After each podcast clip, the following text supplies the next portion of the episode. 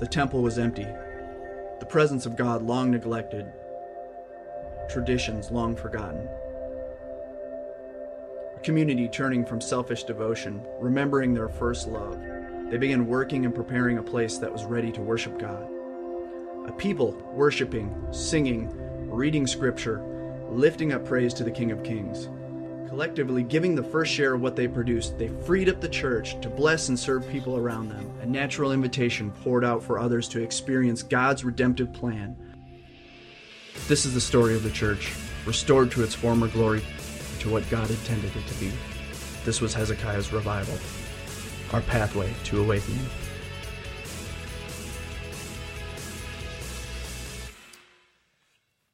So I'm I'm very aware that the Bears game starts in thirty-five minutes, and so I'll keep that in mind, all right? Fair enough?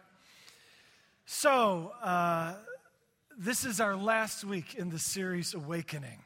It's been a joy.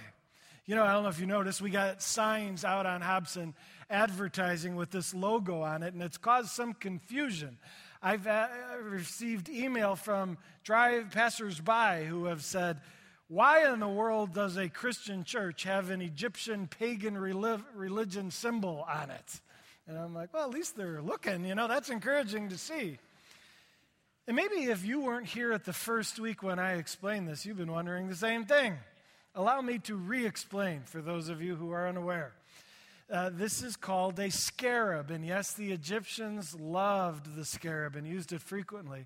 But archaeologists have done digging in Israel and discovered objects belonging to King Hezekiah. And sure enough, Hezekiah chose the scarab as his personal symbol. And obviously the question is why? Why did the ancients find themselves mesmerized by this animal, this insect? And the reason is, and remember the other name for the scarab? The dung beetle. It rolls a big ball of dung, and then it lays its eggs inside that ball of dung, and to the amazement of the ancients who didn't fully understand all that was going on, out of pure filth was an explosion of new life as the young were born. And I believe, admittedly it's speculative, but I believe that that's why the ancients, and that's why Hezekiah chose this. Hezekiah inherited a ball of dung. He inherited pure filth from his father who had just crashed the nation of Judah. It was a mess. And Hezekiah prayed that through the power and grace of God, the Lord would use him to bring an awakening out of a mess. And that's what we've been praying for. We've been saying, God, our church is good. It's not a pile of dung. Our church is good, but we long for a greater love for you in our hearts and in our corporate body. We long, Lord, to be a church that is just growing and seeing you at work and reaching our neighborhood for Christ. We want to be caught up in an inexplicable and supernatural move of yours. We want to be in an awakening, a revival. So what we've been doing is studying what did Hezekiah do? What happened in that time and in that place. And then we're doing the same things, hopefully praying that God would bless us with a similar awakening. Let me give you a little reminder. This entire series has been out of Second Chronicles in the Old Testament. In chapter twenty-nine, we learned that serving was one of the keys to a spiritual awakening. Hezekiah said to the people of God, it's time to roll up your sleeves, and it's time for us to work serving the Lord. And it's been so fun. We had four hundred nine cards turned in on that serving weekend of folks saying, count me in. I want to serve the Lord. And then we discovered that worship, uh, later in chapter twenty-nine of Second Chronicles, Hezekiah said, tune up the instruments, dust them off. It is time for us to meditate on the presence of God, to focus our minds on his beauty, his holiness, and to lift our voices in celebration of who he is. Hezekiah knew that worship would bring God glory and transform our relationship with him. So they worshiped, and so are we. Outreach. Uh, in the next chapter, chapter thirty, Hezekiah called the people and he said, folks, there are folks distant from the Lord who we must go to and invite them to our Passover celebration. And we realize that we are to be agents of outreach and that we are to intentionally reach out to and love the people far from God and then invite them to church. We gave out fifteen hundred invitations to our next series, The Stranger, that so many of you took, and many of you said, I've got a stack of them, and I'm going to invite everyone I know. Oh, I'm inspired by the commitment to outreach. And then giving. In chapter thirty-one of Second Chronicles, Hezekiah said, people, for a long time, we've neglected a lifestyle of generosity to the cause of God. And he challenged them to tithing, giving ten percent as an act of worship to God, and for that money to be entrusted into his eternal cause, hopefully translated into lives impacted for all eternity. And we have so many people. Do you know we had we had uh, one hundred twenty households, which probably represents well over three hundred people, who indicated on their card that not only are they going to continue to give, this group said, we are raising the amount of generosity in our lives because we feel God prompting us to make that move. In addition to those raising, there are so many who are continuing their tithing lifestyle, and I'm inspired by the generosity of the Compass Church. And then last week we saw that in chapter thirty-two, uh, it was gathering. Hezekiah said, people, we must not be a group of isolated individuals. We must be community. And so we called them to large gatherings where the word of God was lifted high. And we realized that we must be a people who gather every week to attend the large gathering, this service, every single week. And not only that, Hezekiah said, we need to gather in small groups with a leader over each group as well.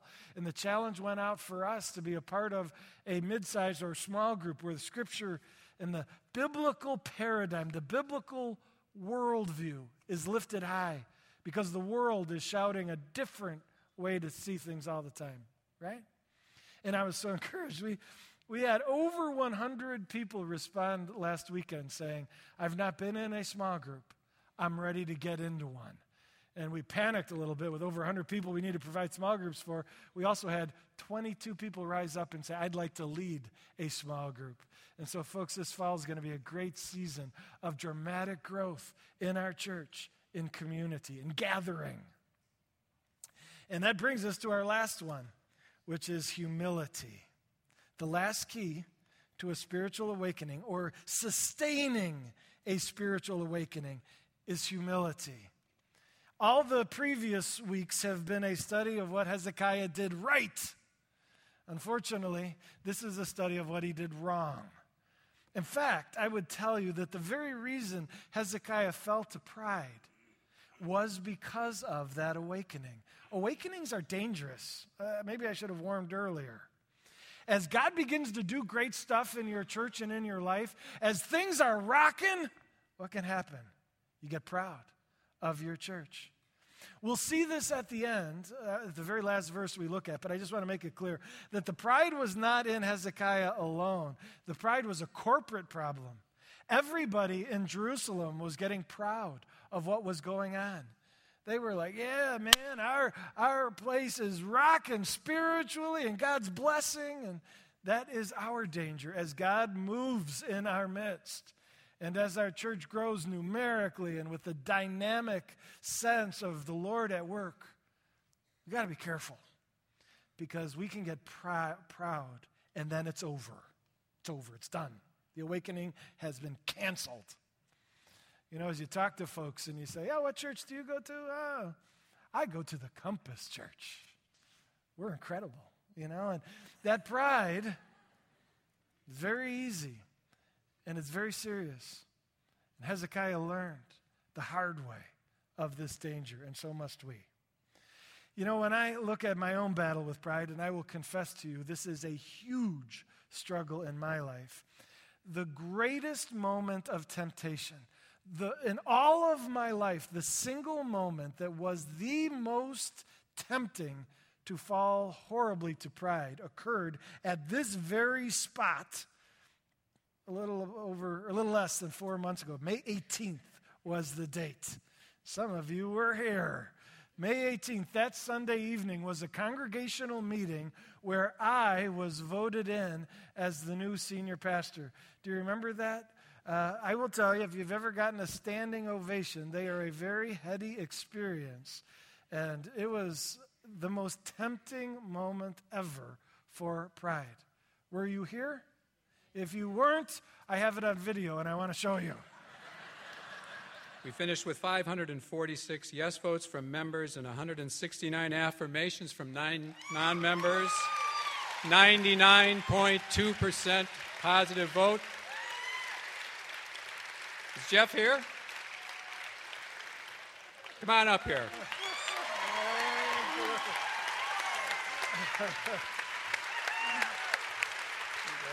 Congratulations. Congratulations. Thank you so much.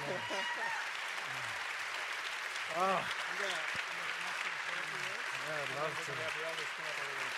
Fantastic. Mm. Thank you, everybody. Oh, you're crazy. Oh. You know, I walked down this aisle, and it was like a wall of standing ovation, just people, woo, you're the greatest. I, I felt like I was the conquering king returning from battle, or some, some hero or celebrity come to save the day. And yet, I was not struggling with pride at all. In fact, there was no pride in me. All that was in me was humiliation. And you say, Jeff, I do not understand at all. That's because you don't know the whole story of what was going on at that very moment. And if you'll allow me, I'd like to tell you what was happening. On that day, that was a Sunday night at six o'clock, and I was told that because I was being voted on, it was inappropriate for me to be on the premises. And so I was told to stay away and to arrive at six thirty. Uh, it was explained to me by Darcy that there was going to be a congregational discussion with questions and comments, and around six thirty I should be here so that they could call me in should I be uh, voted in. And so I was with my family. We had preached here that morning. We didn't live here, so we just spent the day down in downtown Naperville awaiting this six thirty time to be here. It was a gorgeous day. We were having a wonderful time. We were at Barnes and Noble, actually, finishing up some purchases when at about six oh seven, my cell phone rings, and it's Darcy uh, yelling at me, actually. Yeah, she, she said, get over here right now. And I'm like, what's going on? She said, there was absolutely no discussion, no comment. Uh, they're tallying the vote. You need to be here now. And and she was freaking, which caused me to freak, you know, and I told my family, I'm like, get in the car. We got to go, you know. So we jump in the car, and I I hit the, I sped. I, I must confess, I broke the law and hit excessive speeds. And as I'm driving, it dawns on me, I'm wearing my shorts and a T-shirt. Here I thought I was going to have time to change into my pastoral attire here at church. And I realized I'm not going to have time. And I tell my daughter, throw me my pants and shirt. I did something that no, I would not recommend at all. As I drove at excessive speeds, I changed my pants. Can you believe that? Changed my shirt. You know, you know it was a mess. And somehow just got my clothes on as I came screeching into the parking lot, jumped out of the minivan, charged down uh, this aisle. And about halfway down the aisle, I did something that I always do. Now you're going to start looking for it. I did something that I always do before I preach. It's an important part of the preparation. And it's when you use your pinky to do a zipper check. See that? Can you guess what's coming? The zipper was wide open, wide open. And every eye in the place is on me, and so there's nothing I can do about fixing it. And so I'm not kidding you when I tell you, at the moment that could have been my greatest struggle with pride, I wasn't thinking about any prideful thought. I was just dying. This cannot be happening. Lord, you're kidding me, you know?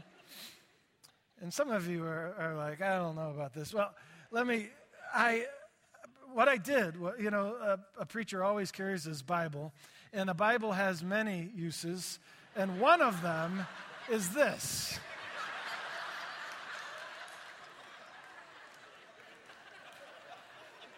And you're like, you did not do that.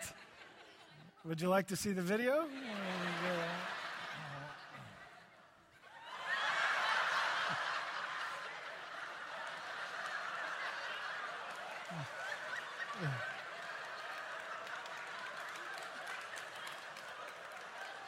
These, these are the elders coming around to celebrate. And now they're going to pray, which provides me a chance with the eyes bowed to fix the problem.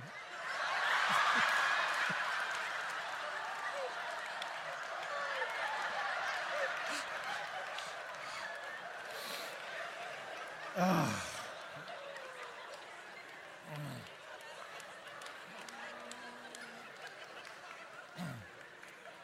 You, you, you may disagree with me. Uh, thank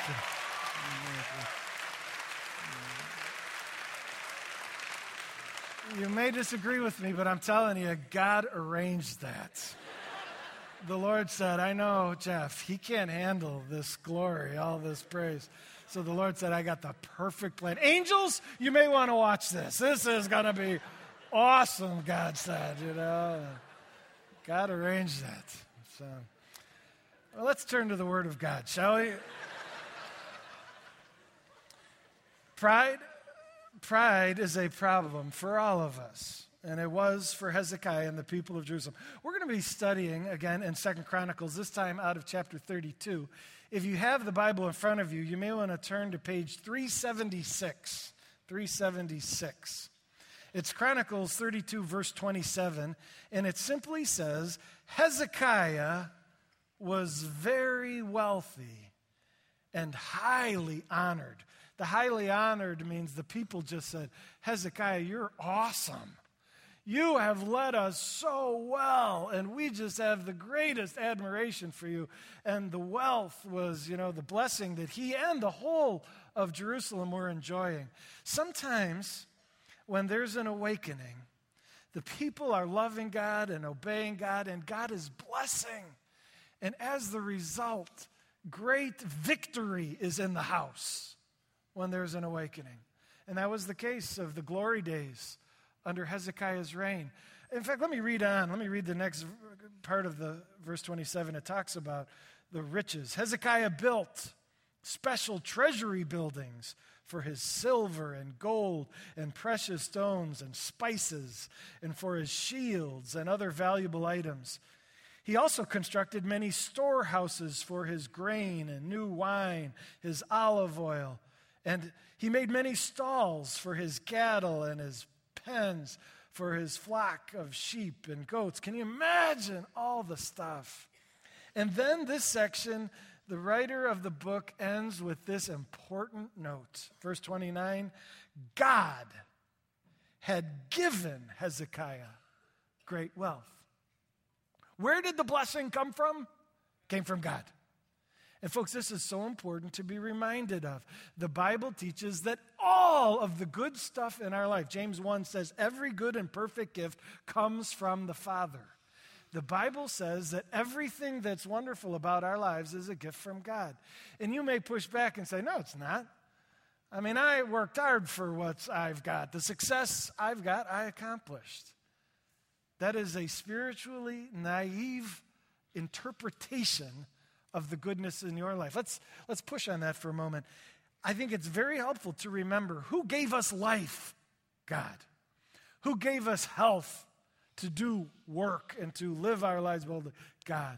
Who gave us intellect, God. Who gave us wisdom, God. Who gave us our skills and our abilities and our giftedness, God. Who gave us the opportunities that we had to get an education and to find this job, God. Every single good thing in our lives, if you have eyes to see, you will see, is in one way or another the act and the gift of God on our behalf. And godly people recognize that. and it's very dangerous if you don't. And unfortunately, Hezekiah knew that at first. He forgot it with time. Let me read to you uh, this next verse. It says in verse twenty-five, "But Hezekiah did not respond appropriately to the kindness shown him, and he became proud." Our hero fell. And let's talk about this kindness, this kindness shown to him. Who's showing him the kindness? God is. God is pouring out so many blessings on Hezekiah and the people of Judah. And what does it say? Hezekiah didn't respond appropriately to that kindness. Let me just ask you, what would the appropriate response to God's goodness have been? Gratitude, right? Praise, thanks. Recognition that it comes from him and that he deserves to be exalted. Hezekiah, his, his uh, life, uh, ha- this happens with time. It wasn't like he was always proud. He became proud. Hezekiah got caught up in the victory, in the applause. And little by little, his perspective shifted, and he failed to respond to the kindness appropriately. And if you don't give God the praise for all the good things, who do you praise for the good things? You. Truthfully, every good thing in your life. You either say, wow, God is great, or you say, wow, I am great. And in the case of Hezekiah, later in life, he started to look around at all the good things happening in Judah, and he started to say, wow, I'm quite the king. I'm quite the leader. And little by little, his shift occurred where he stopped praising and thanking and glorifying God. And he didn't do it out loud, but in his heart, he started to say, wow, I guess I am really something. And folks, all of us struggle with this. All of us do. You may say, no, I don't. I have a low self-esteem. You may have a low self-esteem, and you still can struggle with pride. Because every one of us has certain areas of our lives, whether they be many or few, but some areas that are admirable. Something's going well there. And in those areas, you have a choice to recognize that as the act of our almighty and gracious God and give him praise for it, or have a momentary celebration of your own impressive nature, and that's pride. And Hezekiah fell to pride. And you say, well, is that really a big deal? You got to read the rest of this verse. twenty-five goes on here, and it says, so the Lord's anger came against him. Oh, my. God got ticked off, and God said, I'm against you. Hezekiah, I have been backing you. I've been the wind in your sails. I have been for you. Now, I'm against you. Ready to experience that? The Bible says in James that God opposes the proud. And you may think God's overreacting here. That's my tendency. Hold on, Lord. I don't see why. You're getting so upset. You're angry and you're against? I don't think that's necessary, God. And God says, when it comes to pride, yeah, that's necessary and appropriate. God has an unusually strong reaction to the sin of pride. And you may wonder why, and I'll tell you. Pride is the sin of God's enemy. And when you look at Satan and his cohorts, the very sin that caused Satan to rebel was pride. The Bible records that Satan was once an angel of service to the Lord. He was a good lover of God. But God blessed him and promoted him to higher levels of leadership and responsibility in the angelic community. And there came a point where it got to Satan's head. In the Bible, in Isaiah, says that Satan thought of himself, I will exalt my throne above the stars. I will become like God himself. In a sense, Satan said, why should I, why should I serve the kingdom of God? I can have a kingdom of my own. And that's exactly what he started, the kingdom of darkness devoted to his allegiance. And so God says, you got to know, pride. Pride is the replacement of God with self on the stage of admiration. God looks at the first sin where Adam and Eve fell. Do you know what that sin was? Pride. Satan came to Adam and Eve in the form of a serpent. And he said, I know God told you not to eat that fruit of the tree of the knowledge of good and evil. Satan said, I'm telling you guys, take one bite and your eyes will be open and you will be like God. Same thing. Satan says, you don't need to worship God. You can be like God. This will lift you up to the level of God himself. Pride. And God looks at this, this threat to his kingship, this replacement of his glory with self. And God says, I'm sorry, but if you embrace the king, the sin of the kingdom of darkness, you will find me against you, opposing you. The revival will be over, and no longer will I be richly blessing your life. Until you stop it, I will discipline you to end the reign of pride in your soul. And so, here's what happened with Hezekiah. Uh, God said, I need Hezekiah to see this sin. And so something really interesting occurred. Verse thirty-one now of Second Chronicles thirty-two, it says this, when ambassadors arrived from Babylon to ask about the remarkable events that had taken place in the land. I want to stop right there for a moment. Ambassadors from Babylon. Remember, the enemy of Judah at the time is the Assyrians, King Sennacherib and the Assyrians. They were the world empire, but the Babylonians are rising in power and soon about to replace the, the Assyrians as the dominant empire. But at this stage, Hezekiah looks at the Babylonians and is like, wow, they are the rising stars of the land. And even naively thought, maybe they'll be my friend and help me against Assyria. And so he had great admiration for Babylonians. And when these Babylonian rulers showed up to see the great things that they had heard about in Judah, this is a very heady thing. They they arrived saying, we've just heard all about Hezekiah, and we wanted to meet you because you're amazing. It'd be like if some black limousines pulled up in front of your house and some men in suits came to the door and said, the President of the United States has heard about you, and he you're his hero, and he wanted the chance to meet you. He promises not to take too much of your precious time, but would you grant him a handshake? You know, you'd be like, wow, okay, yeah. That's kind of the heady stuff that's going on here. And and what does it say happened in this moment? The passage here says that God withdrew himself from Hezekiah in order to test him, to see what was really in his heart. Now, this is a troubling verse for a number of reasons. First of all, Did this test, was it necessary for God to know the pride that was in Hezekiah's heart? And the answer is no. God is omniscient. He knows everything. But God knows that pride tends to lurk beneath the surface. And it needed to be exposed, not for God's sake, but for Hezekiah's sake. Hezekiah didn't even realize that this was here. The people didn't realize that they had pride.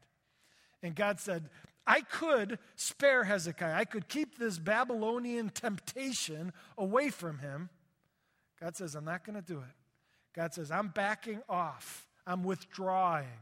And I'm going to allow this temptation to come his way because he needs to be tested and his pride needs to be revealed.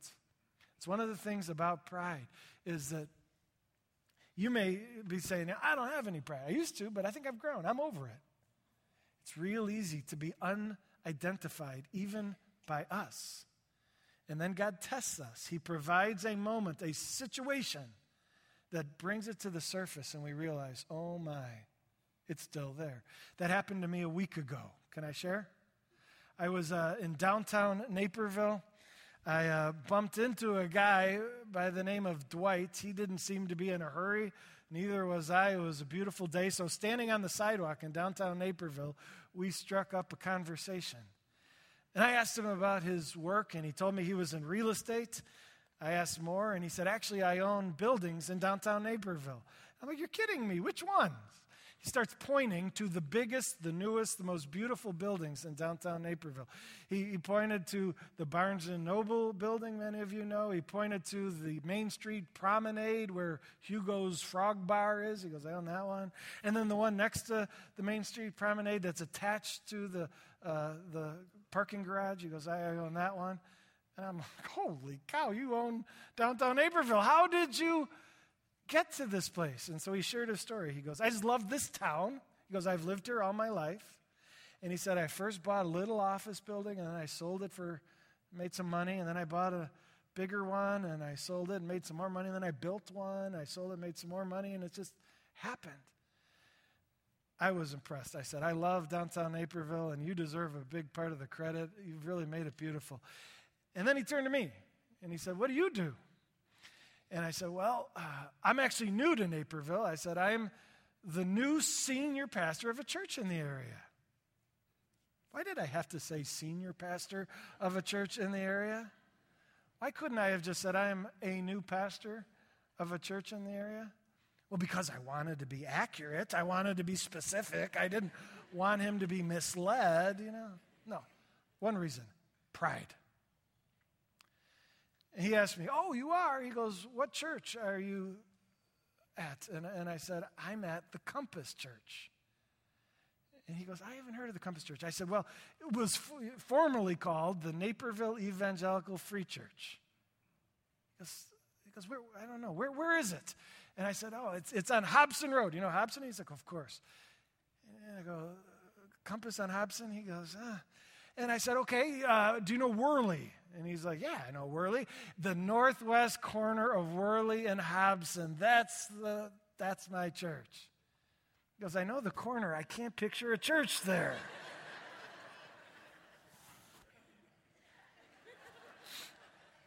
I stopped talking with my mouth, but in my brain, I kept talking. And what I said was, Dwight, I can't believe you. I mean, it's huge, for crying out loud. It's a mammoth church. Open your eyes, buddy. Are you blind or what?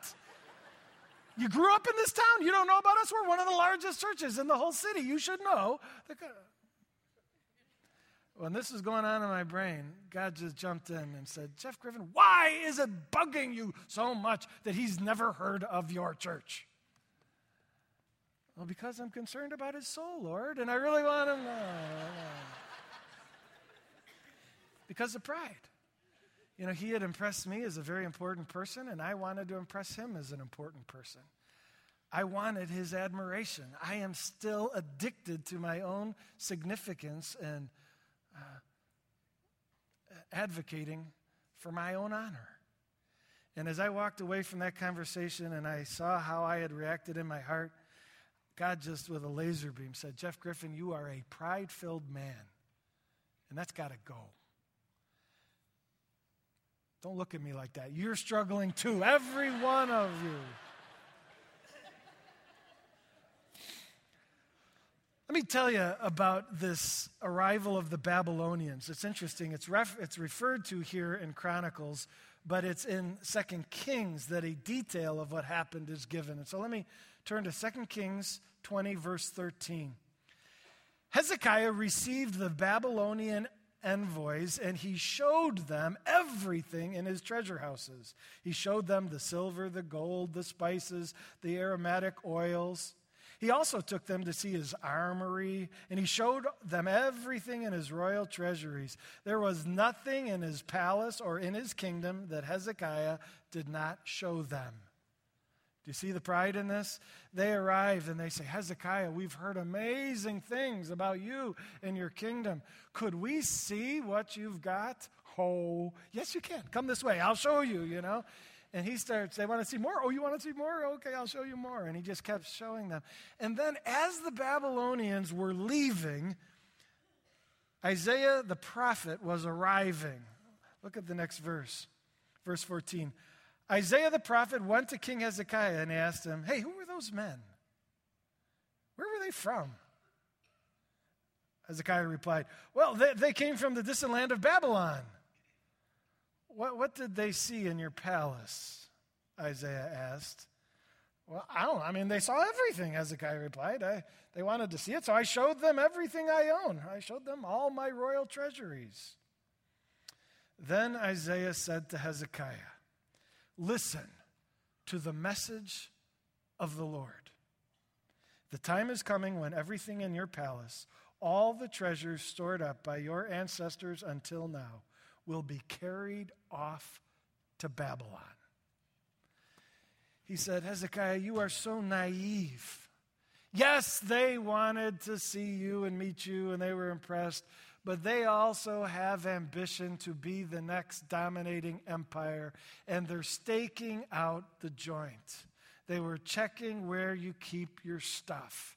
They will be your enemy. They will come. They will destroy Jerusalem, and they'll cart it all away. And what made Hezekiah caught up in this naive moment? Pride. And as Isaiah, as the servant of God, confronts Hezekiah of his pride and pronounces God's judgment on his pride. Thankfully, in this moment, Hezekiah comes to his senses. Let's read. Uh, this is verse twenty-six. Then Hezekiah humbled himself and repented of his pride, as did the people of Jerusalem. Remember, I told you in the last verse we were going to learn that it wasn't just Hezekiah's pride problem. All the people of Jerusalem needed to repent of the corporate pride they, that came their way.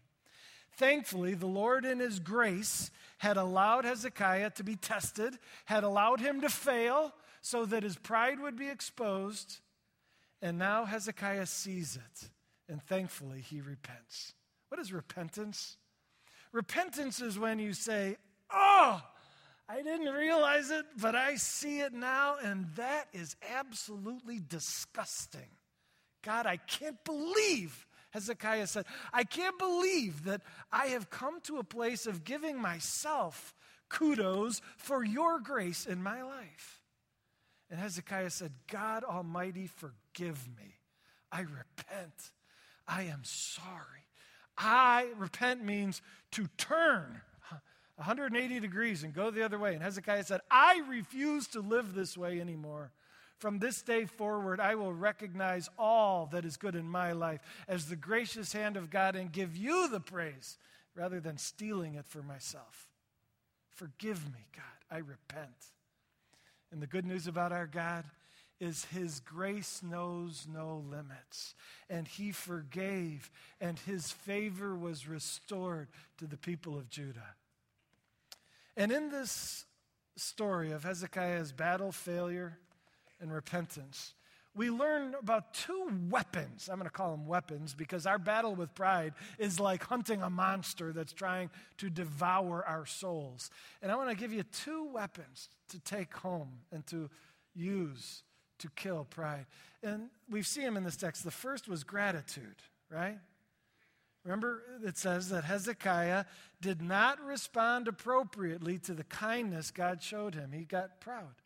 What was the appropriate response? Gratitude. Gratitude is when we recognize that what we've got is from God, that he's the one that should be celebrated. So I would challenge you with this specific task. Maybe you need to take your prayer journal and write down every single good thing in your life. And you say, that's impossible. Write a bunch of them. The things that you might be tempted to pride with. Write them down. Say, you know what? These are beautiful, wonderful aspects of my life. And then ask yourself this. Who deserves the credit and the praise? And then say, God, I, I give you gratitude for this. I give you gratitude for this. I give you praise for this, this, this. I don't deserve any of it. You deserve the celebration for the goodness in my life. That's using the weapon of gratitude to destroy the monster of pride. And then the other one is repentance. Hezekiah taught us that when God exposes, when he uses circumstances to reveal lurking pride in us, repent. Fall on your face, grab your prayer journal, do what you got to do, but call it what it is. And a despicable sin of the nature that Satan celebrates. And I don't want to participate in the ways of the kingdom of darkness. I repent. God, that's ugly. Forgive me. And through gratitude and repentance, we as individuals and we as a corporate body can gain victory over pride, and the awakening will be sustained because of our humility. Shall we pray? Let's pray. God, we thank you for Hezekiah. We thank you for the people in his day. We thank you for that awakening, and we beg you for one of our own. And God, as you move, as you bless, as you infuse life and passion into our church, I pray that we will not grow proud, but that we will turn our eyes to heaven. We'll look you in the eye and celebrate you for all that's happening. Praise you. We want to be a people, God, who are obsessed with you. We don't want to be obsessed with ourselves. We don't want to be thinking about ourselves. We want to be thinking about you and amazed at how beautiful and loving and wonderful you are. It's not about us, God. It's about you. We don't want the praise, the focus, the exaltation to be unto us. We want it unto you. In Jesus' name we pray.